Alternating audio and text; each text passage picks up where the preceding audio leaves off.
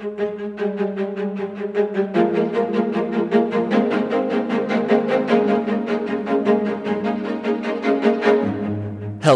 and welcome to episode 5 of Represent, an Elect 535 podcast. We're bringing you a roadmap to build a better Congress. My name is Nick Bushkar, and I am joined by the co founders of Elect 535, Michelle Olson and Rena Schneer. Hey, Rena. Hi, Nick. Hi, Michelle. Hi, Nick. As always, we're joined by political journalist Angela Carbone. Hi, Angela. Hi, Nick. We have a lot to cover today as we are discussing all things redistricting. As you may know, the United States Constitution dictates a census be held every 10 years, which in turn sets the amount of congressional districts each state has. States then redraw the lines of their districts based on the updated data.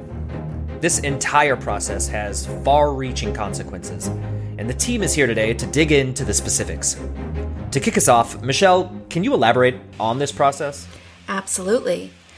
So, we filled out the census forms last summer, and due to the pandemic, the counting of those numbers and the tabulation of all the details has been severely delayed. So, whereas in past census years, we have had the results of the census in the beginning of the year. We just recently got the top line numbers for the census, which has allowed us to know how many seats each state should get, and the numbers within the state have not yet been determined. That said, we do know how the census dictates the congressional districts will be divvied up among the states at this point.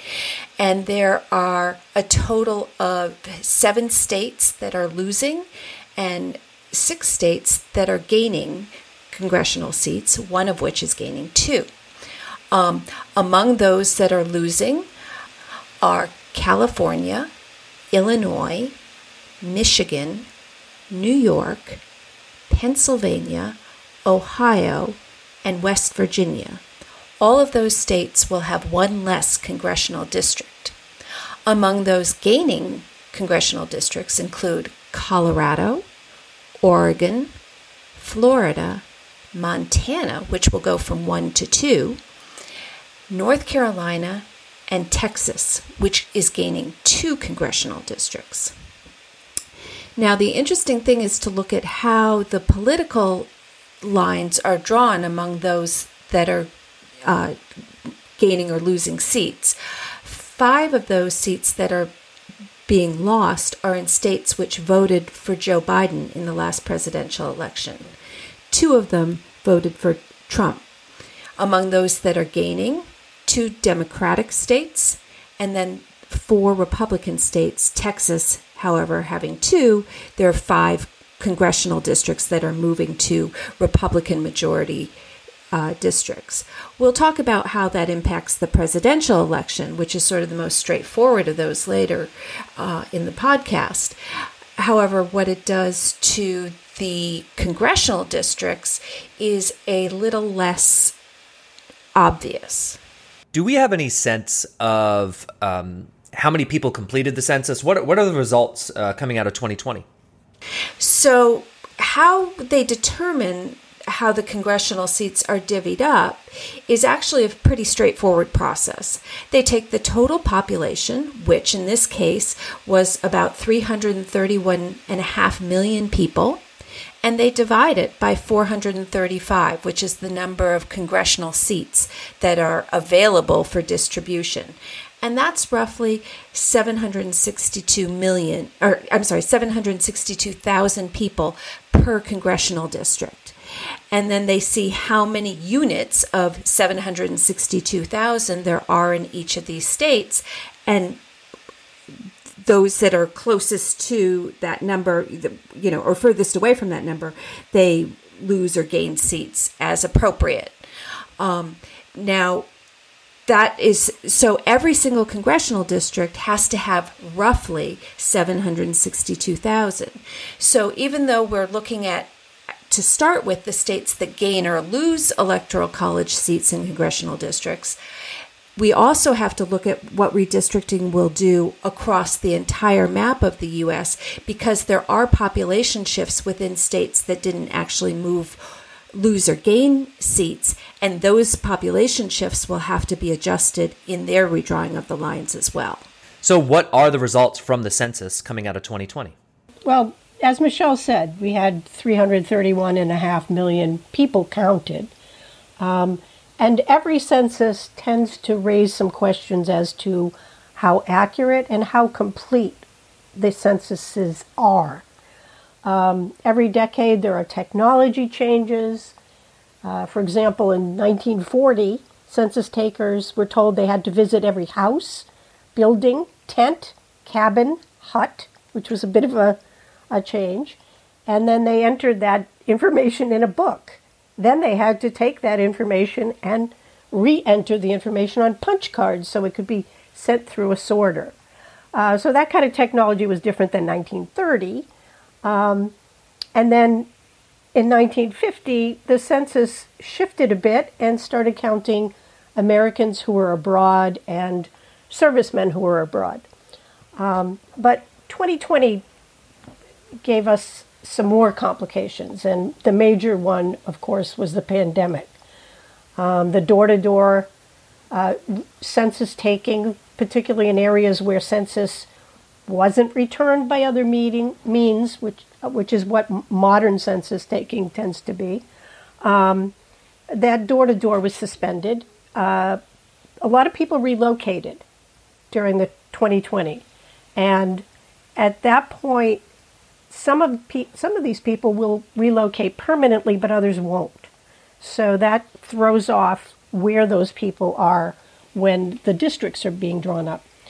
Uh, students weren't at college; they were at home, so they were being counted at home, where perhaps they vote in the district that they that is where the college is located. Um, and then there were other factors uh, like the interference of the former president who tried to institute a citizenship question and stop the count early.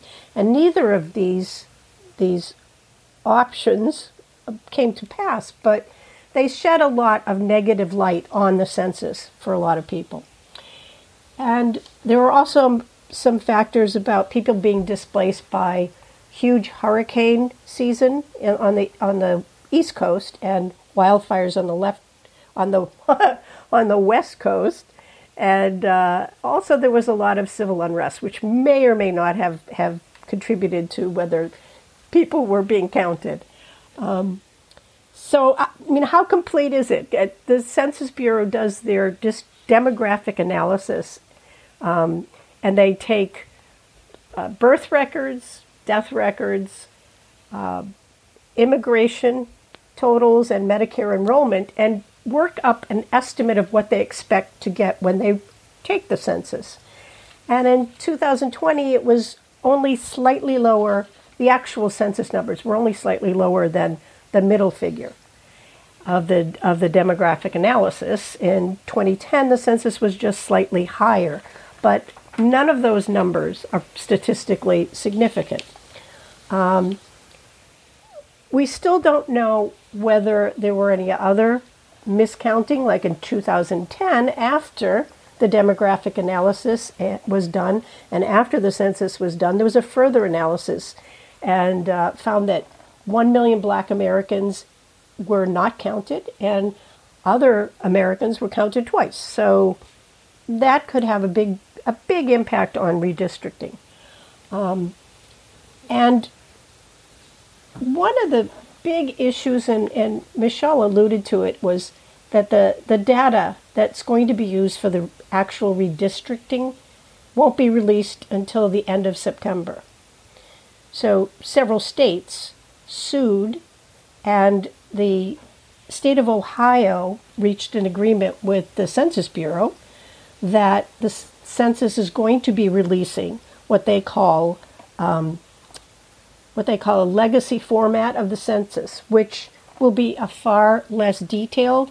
The data will be in raw form, and tables and other tools that the, the census usually releases won't be done until the end of September, which Michelle can talk about when the uh, districts are going to be withdrawn and what kind of a thorny problem that is. Um, so, accurate or not, in some ways, you know, you gotta you gotta dance with the guy who brung you. What we've got is what we have to deal with in terms of, of redistricting. So I have a question. And uh, of course, we're talking about this in the context of um, the congressional outcomes. But does this have any impact on, let's say, the presidential race? Well, it certainly does. Will will be because the uh, number of uh, electoral college each state gets equals the number of congressional representatives. That means the House representative plus the two senators. So now some of the states, let's say Texas, will have two more, uh, and New York will have one less. West Virginia will have one less. So the net is the, there is a uh, gain, a net gain of three electoral college votes to the Republicans. So if the elections were held today with those new census numbers, Biden would have got three less electoral college votes, and the other guy would have received three more. So that's kind of the probably the most clear and easy to understand impact of the census. If the vote stays the same the next election for each state, that's how um, the, the impact will be based on the electoral college net gain. However, the impact on the congressional races is far less straightforward.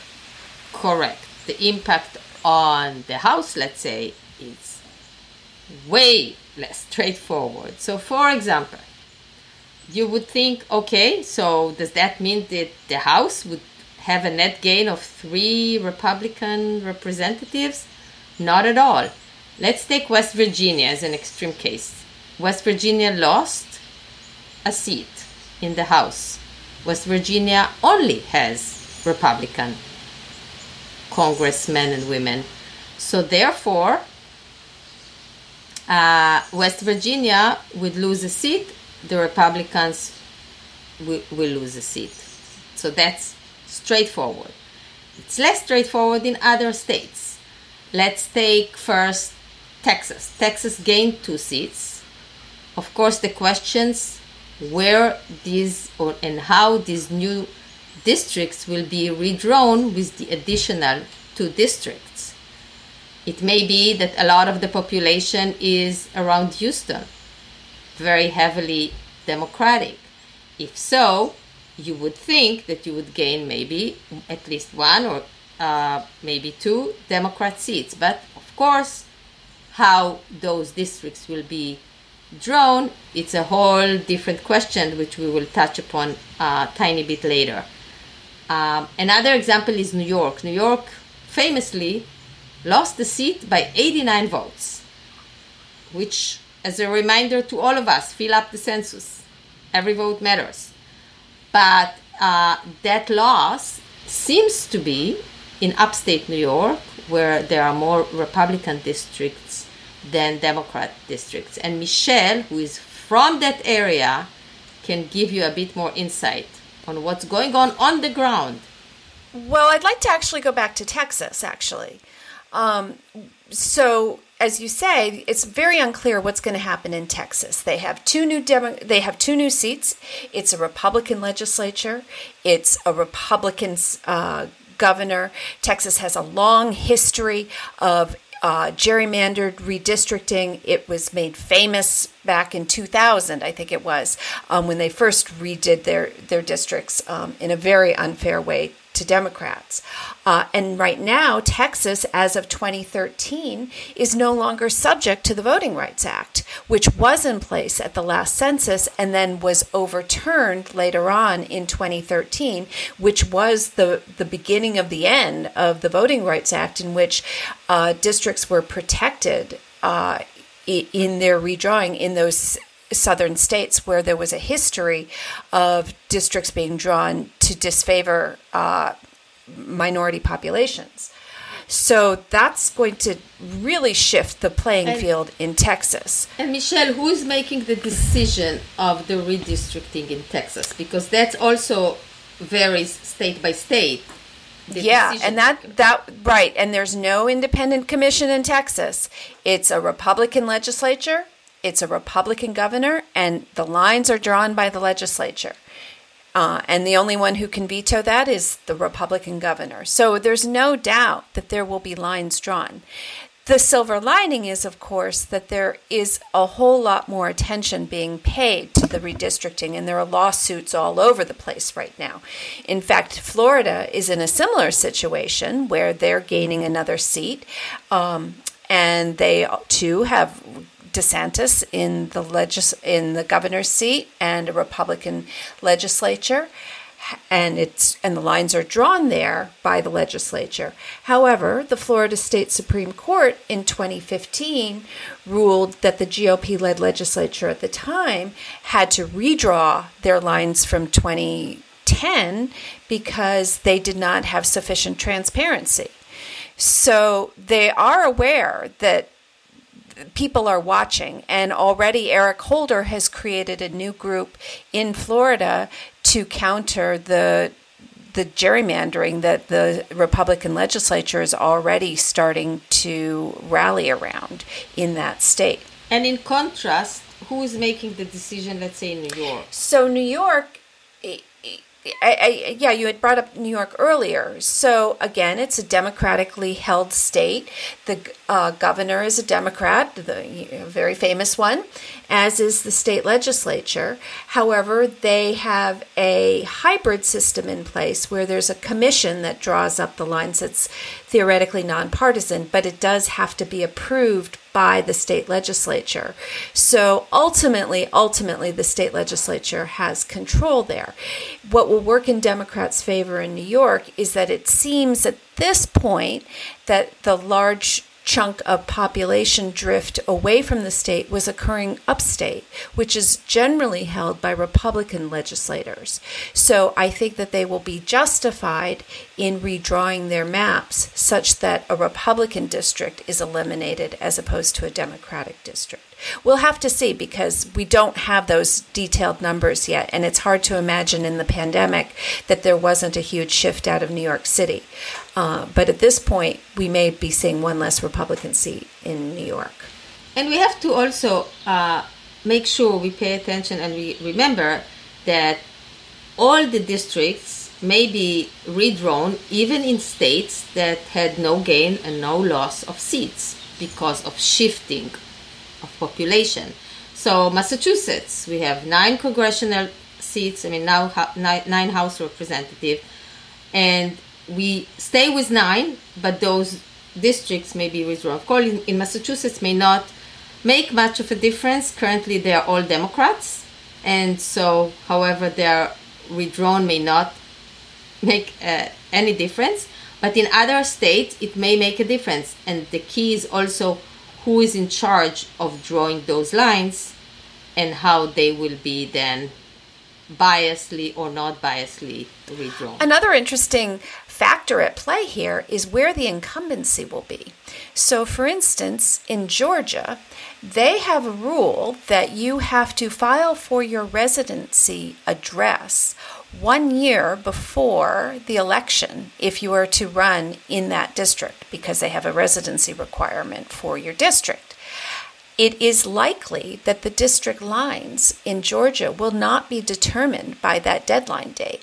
So the incumbents that are currently in the House will have to make a bet as to where they think those lines are so that they're on the right side of the line in their district.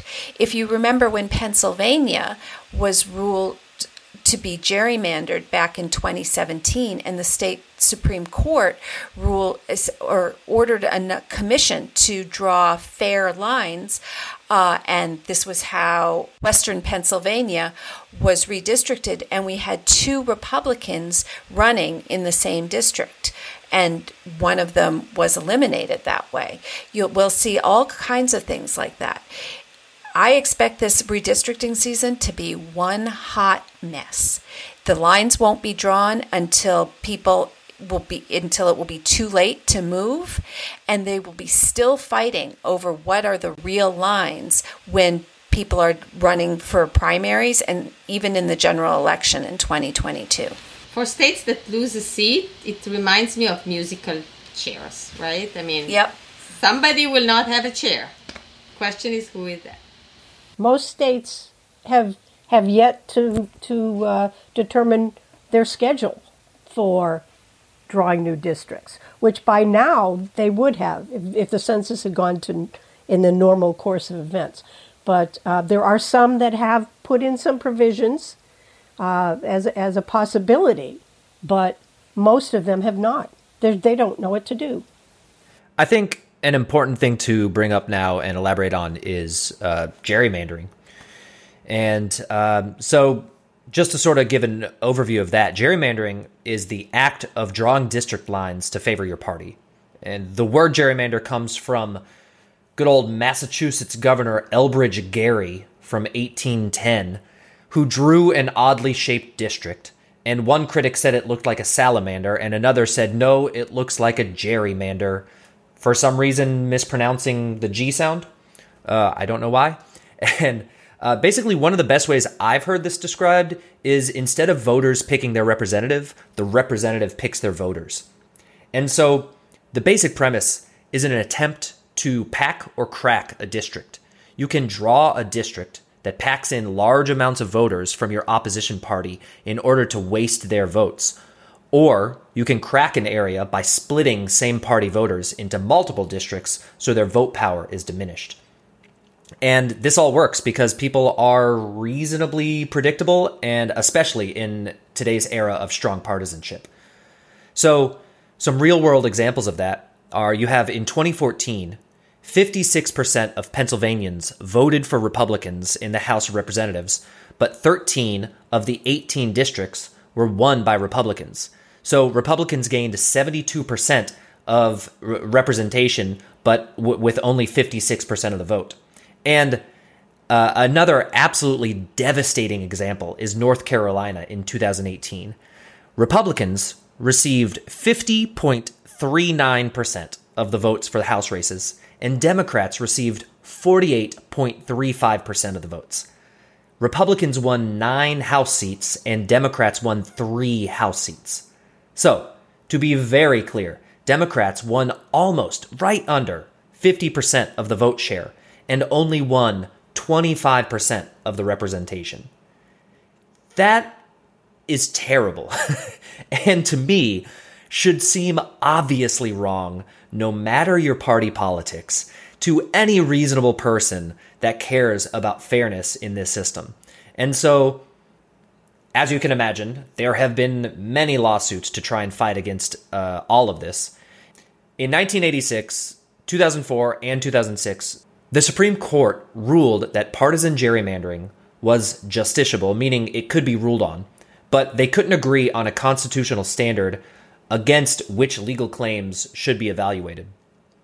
And so then in the 2006 ruling, Justice Stevens introduced the idea of partisan symmetry in that the electoral system should translate votes to the representative seats with the same efficiency regardless of the party. And so then in 2014, you had University of Chicago professors Nicholas Stephanopoulos and Eric McGhee develop what they called the efficiency gap, which is a means to measure the number of wasted votes in each district. So, as a really easy example, you take uh, 100 votes for Republicans and 80 votes for Democrats. So that's a total of 180 votes. You subtract 80 from 100, which gives you 20 and then you divide 20 by the total amount of votes. So that's 20 divided by 180, which comes out to 11%. So that's the amount. Uh, that's the efficient. That's the gap that they're saying. There's a amount of wasted votes is, is at 11%. Uh, and what they determined was that anything that exceeds 7% basically ensures that the gerrymandering would pretty much work. And so that should be the legal threshold moving forward. Uh, if you run that equation, if it's ever shown that the that the gap is above the seven to eight ish percent uh, threshold, then that would be illegal. Uh, and so the problem with that is that there are critiques against the methodology, and in certain cases, good outcomes would actually show up above that threshold. And there are methods to try and account for that, uh, but uh, critics use that as sort of a legal leg to stand on. If I could, uh, if I could uh, put a little bit qualitative, actually, uh, can't believe it's coming from me. Spin uh, on that is that uh, what we want is that the votes overall will represent the representatives that are elected, right? But how, like, if I am party green and my opponent is party yellow, how will I make sure that most of their votes are wasted? I have two ways to do it. Either I know that they are winning one district, I let them win that district and really have everybody there from that party, from the yellow party. So they won a district, they won a representative, but they wasted all the votes because they are all voting in that district that's already theirs. On the other hand, if I have a few districts where I'm going to win, I'll make sure that they are split between those districts in such an amount that they are coming short of the 50%. So I'm winning all these districts and they are still there voting, but never, their vote never materializes to a representation. So that's kind of the evil way, in a way, the evil thinking, some of it behind uh, gerrymandering. And I'll point out that this is true not just in uh, Republican held states, but here in Massachusetts. If you look at our congressional delegation, we have nine Democratic delegates and uh, zero Republican delegates. And I don't have the number at my fingertips, but certainly 30 uh, to 40% of Massachusetts residents are Republican. And so, again, if you ca- did those efficiency gap calculations in Massachusetts, we would probably have a very uh, poorly districted state as well, uh, holding true to our name and famous uh, origins. One of the, uh, I guess, most important pieces of legislation that exists right now, uh, trying to combat the effects of gerrymandering, among many other things, is HR one. And so, um, does anyone have any ideas on how that exactly would play out, or uh, how that would affect uh, gerrymandering moving forward? You mean if passing, right? yeah, and can you tell me why it won't pass? Well, we can't get rid of the filibuster, and we have Joe Manchin still saying he's not going to vote for it. So those those are two factors and why it may not pass. But um, the HR one for the People Act, it's a far-reaching act about uh, federal elections, democracy, uh, campaign finance reform. But uh, and we, and we talk a lot about stopping the the voting suppression laws across state by state by having a federal law. But in terms of gerrymandering, um, it basically will eliminate it because what it does is it creates uniform rules for drawing up districts and enacts enforceable standards. Um, in, in 2016, the Republicans took control of 17 House seats by, by gerrymandering, according to the Brennan Center. And the H.R. 1, if it should pass, um, should eliminate that because it creates stronger protections for minority communities. It would ban taking communities, uh, towns, or communities of shared outlook and ethnicity and language and splitting them up in order to dilute their votes. Um, and it would also reaffirm the congressional support of the Voting Rights Act and support of the John Lewis Voting Act.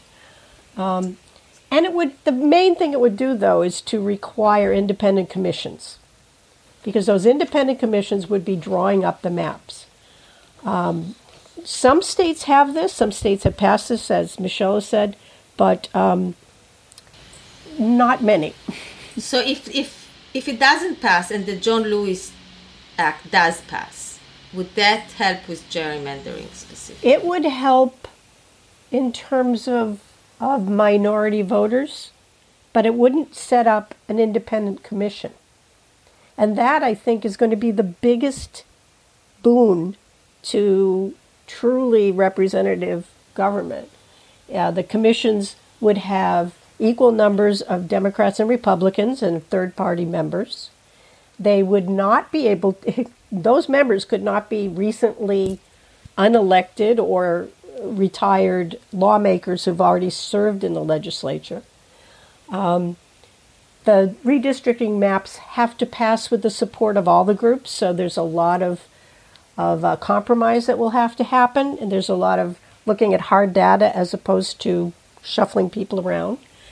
And uh, the the independent districts, uh, the excuse me, the independent commissions have to have representation on them of the state's demographics, whether it's a racial, ethnic, language minorities. Um, and again, like the like the census figures, these this would affect all states, not just ones that are winning or losing a seat. So let's talk or think a second about what it would take in order to be able to get this bill passed. Clearly, we don't have the votes right now. Joe Manchin's made very clear he's not even going to vote for it, never mind be willing to give up the filibuster for it. So we can kind of consider this dead in the water through the 2022 cycle.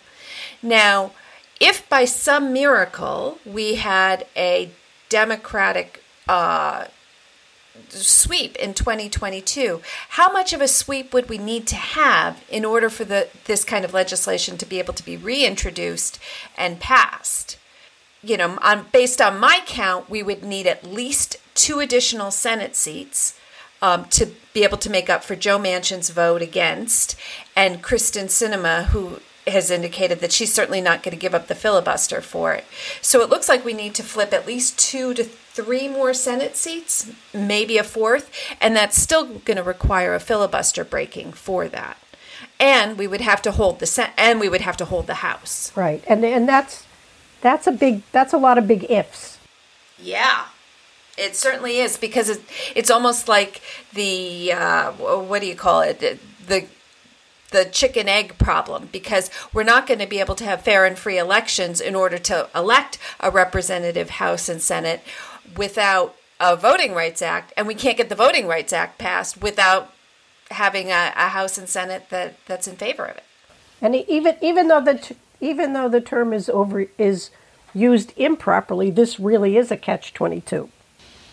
And it's uh, it's also we have to have a net gain of two plus those two have to be ones that are not going that to oppose breaking the filibuster for it and that's you know they are the, the flip will happen in uh, states that are pretty conservative so that's also another question Well, I'm looking at Pennsylvania with John Fetterman in the lead. I'm thinking that he's going to be pretty supportive. We'll have to see who comes out of um, Ohio. Uh, there's a few states where we could, North Carolina, it could happen. But it won't happen in this cycle, I don't think. At this point, uh, I do have a question. We've already discussed how redistricting would affect the presidential and House races. Um, does anyone have any thoughts on how this would affect the Senate? So speaking of the Senate, um, let's remember that the Senate is not impacted by internal redistricting of the state. So um, we kind of have the whole state. The only thing that is going to be impacted is the shift of the, the demographic shift that might have happened, and maybe we have not realized it. We already realized it in the uh, presidential election because every state, of course, voted in the presidential election. Some of those states that will vote for uh, a, se- a senator in these elections, those 34 or so, some of them might not have voted, definitely not for the same one, but may might not have voted at all for a Senate seat, let's say in 2020. So um, either they either voted probably 2018 or 2020 for one seat, and of course 2016 for that same seat. So the only thing that may impact, and that may be even a positive, is a demographic shift in those states. So if we have more um, groups that support the democratic democratic candidates, that may help in flipping a seat.